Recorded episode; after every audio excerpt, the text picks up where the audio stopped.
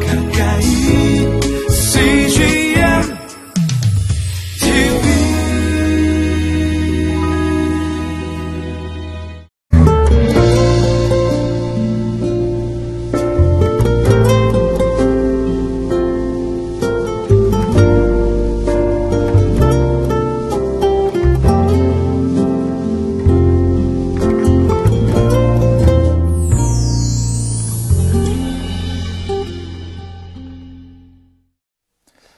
계시라는 말은 본래 베일을 벗기다라는 말입니다. 더 정확하게는 가려져 있는 어떤 것의 덮개를 열다라는 것입니다. 성령님은 가려, 가려져 있는 것들을 벗기는 계시와 지혜의 영이십니다. 사람들은 자신이 살아온 습관과 아, 편견, 오해 때문에 진실을, 진리를 보지 못할 때가 있습니다. 오늘 본문에서 바울은 우리가 그리스도께 돌이킬 때에야만 하나님의 영광을 완전히 경험할 수 있다고 말합니다. 저는 오늘 저와 여러분이 본문 말씀을 묵상하는 가운데 이 지혜와 계시의 영 되신 성령님을 경험하게 되기를 바랍니다. 우리가 함께 하나님의 더 온전한 영광을 경험하게 되는 그런 시간 되기를 간절히 축복합니다.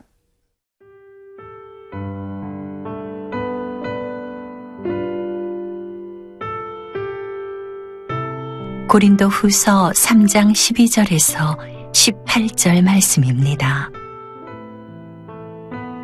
우리가 이 같은 소망이 있으므로 담대히 말하노니 우리는 모세가 이스라엘 자손들에게 장차 없어질 것의 결국을 주목하지 못하게 하려고 수건을 그 얼굴에 쓴 것 같이 아니하노라. 그러나 그들의 마음이 완고하여 오늘까지도 구약을 읽을 때에 그 수건이 벗겨지지 아니하고 있으니 그 수건은 그리스도 안에서 없어질 것이라. 오늘까지 모세의 글을 읽을 때에 수건이 그 마음을 덮었도다. 그러나 언제든지 주께로 돌아가면 그 수건이 벗겨지리라. 주는 영이시니 주의 영이 계신 곳에는 자유가 있느니라. 우리가 다 수건을 벗은 얼굴로 거울을 보는 것 같이 주의 영광을 보매 그와 같은 형상으로 변화하여 영광에서 영광에 이르니 곧 주의 영으로 말미암음이니라. 과거 모세가 하나님의 영광의 임재로 가득한 시내산에 올라서 율법을 받아가지고 내려올 때 그 얼굴은 광채로 빛났습니다. 그렇지만 그 광채는 하나님의 영광을 반사하는 빛이요, 일시적인 광채에 불과했습니다. 그러므로 모세는 이스라엘 백성들이 그 일시적인 광채에 주목하지 못하도록 수건으로 얼굴을 가렸던 것입니다. 그럼에도 불구하고 유대인들은 이 일시적이고 임시적인 광채에 집착했습니다. 율법이 그림자요, 임시적인 그런 성격의 것임에도 불구하고 그것을 영원하고 완전한 진리로 붙잡았습니다. 바울은 이것을 수건이 그 마음을 가리고 있는 것에 비유합니다. 우리 14, 15절 말씀을 읽겠습니다. 그러나 그들의 마음이 완고하여 오늘까지도 구약을 읽을 때에 그 수건이 벗겨지지 아니하고 있으니 그 수건은 그리스도 안에서 없어질 것이라. 오늘까지 모세의 글을 읽을 때 수건이 그 마음을 덮었도다. 유대인들은 부분적인 진리를 붙들고 있는 것입니다. 그럼에도 불구하고 그들의 마음은 완고해서 아, 자기들이 붙들고 있는 율법을 포기하기 원치 않았습니다. 오늘날에도 마음이 완고한 사람들이 많이 있습니다. 그들은 진리의 일부분을 붙잡고 전부를 붙잡은 양 착각합니다. 희미하고 일시적인 것을 보고 영원한 것을 본 것처럼 자랑합니다. 그러나 이런 사람들이 반드시 알아야 될 것이 무엇입니까? 바울은 그 수건은 그리스도 안에서 없어질 것이다. 라고 말합니다. 또 16절에서는 그러나 언제든지 주께로 돌아가면 그 수건이 벗어지리라 라고 말합니다. 예수님만이 그들을 완전하고 영원한 진리로 인도하실 수 있습니다. 사랑하는 여러분, 혹시 여러분도 이 세상에 사라질 영광을 붙잡고 있지는 않습니까? 이 세상의 일시적인 즐거움, 잠깐의 즐거움을 영원한 즐거움으로 착각하고 있지는 않습니까? 그렇다면 저는 이 시간 여러분을 덮고 있는 수건이 벗겨지기를 간절히 축원합니다. 이 시간 우리가 다시 한번 우리에게 완전하고 영원한 만족과 소망이 되시는 예수님을 바라보고 붙들 수 있기를 간절히 소망합니다.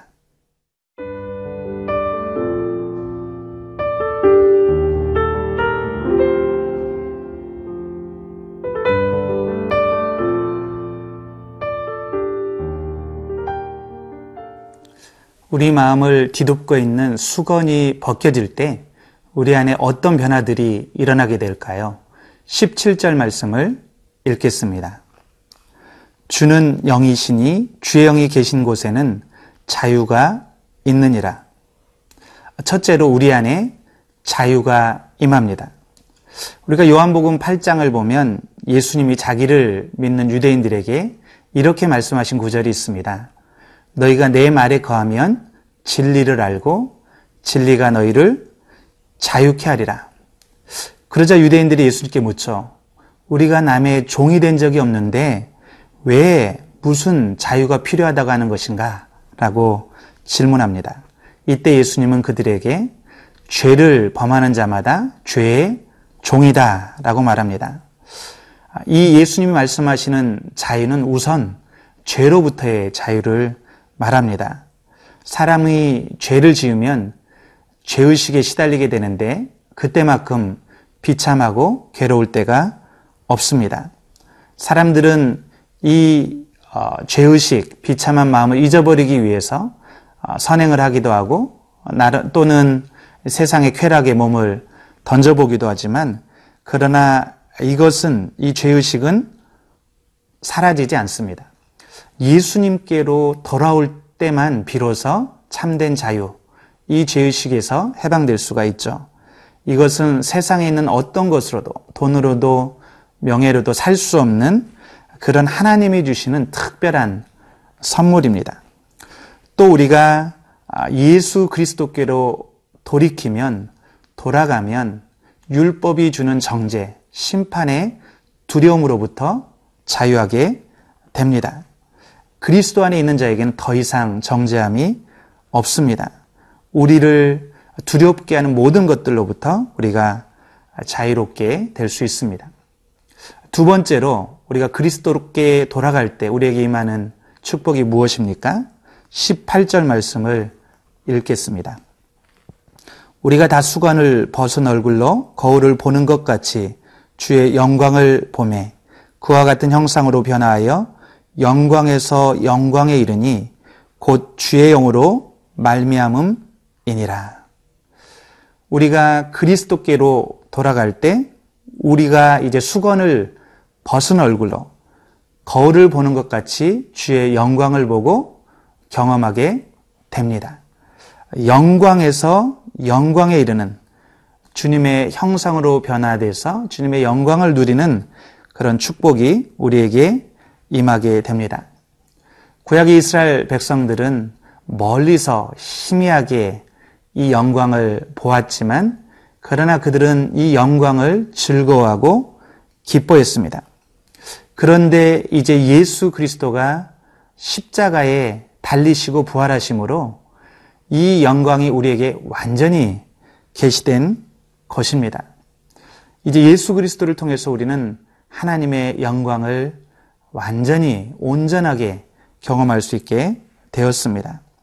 우리는 예수님이 십자가에서 우리를 위해서 최고의 어, 그런 값을 지불하신 사실을 통해서 하나님이 얼마나 선하시고 사랑이 풍성하신 하나님인지 깨닫게 됩니다.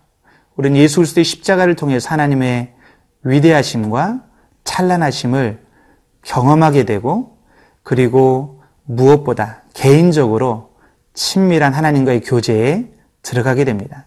우리는 성령의 임재 안에서 하나님의 이 선하심을 경험하고 기뻐하고 즐거워하며 찬양할 수 있게 되는 것입니다. 얼마나 놀라운 축복입니까? 우리 마음에는 평강과 기쁨이 임하고 아, 주님을 향한 찬양과 예배가 임하게 되는 것입니다. 사랑하는 성도 여러분, 우리가 그리스도의 그 영광 안에 거하기를 사모하시는 여러분 되기를 간절히 축원합니다. 혹시 여러분 안에 성장이 더디다고 낙심하지 마십시오.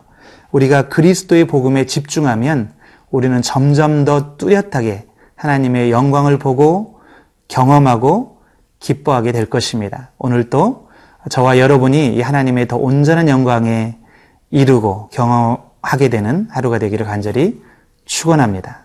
기도하시겠습니다. 살아계신 주님, 죄로 인해 죽을 수밖에 없던 우리들이 이제는 그리스도께 돌이켜 완전한 계시, 완전한 하나님의 영광을 경험하게 되고 자유와 복음이 주는 기쁨과 그런 평안을 경험할 수 있도록 은혜 주신 것 감사를 드립니다. 날마다 우리 안에 그리스도의 형상이 새겨지게 도와주시고 성령 안에서 주님과의 친밀함을 경험하게 도와 주시옵소서 영광에서 영광에 이르는 삶이 되게 도와 주시옵소서 감사함이 예수님의 이름으로 기도드렸습니다. 아멘.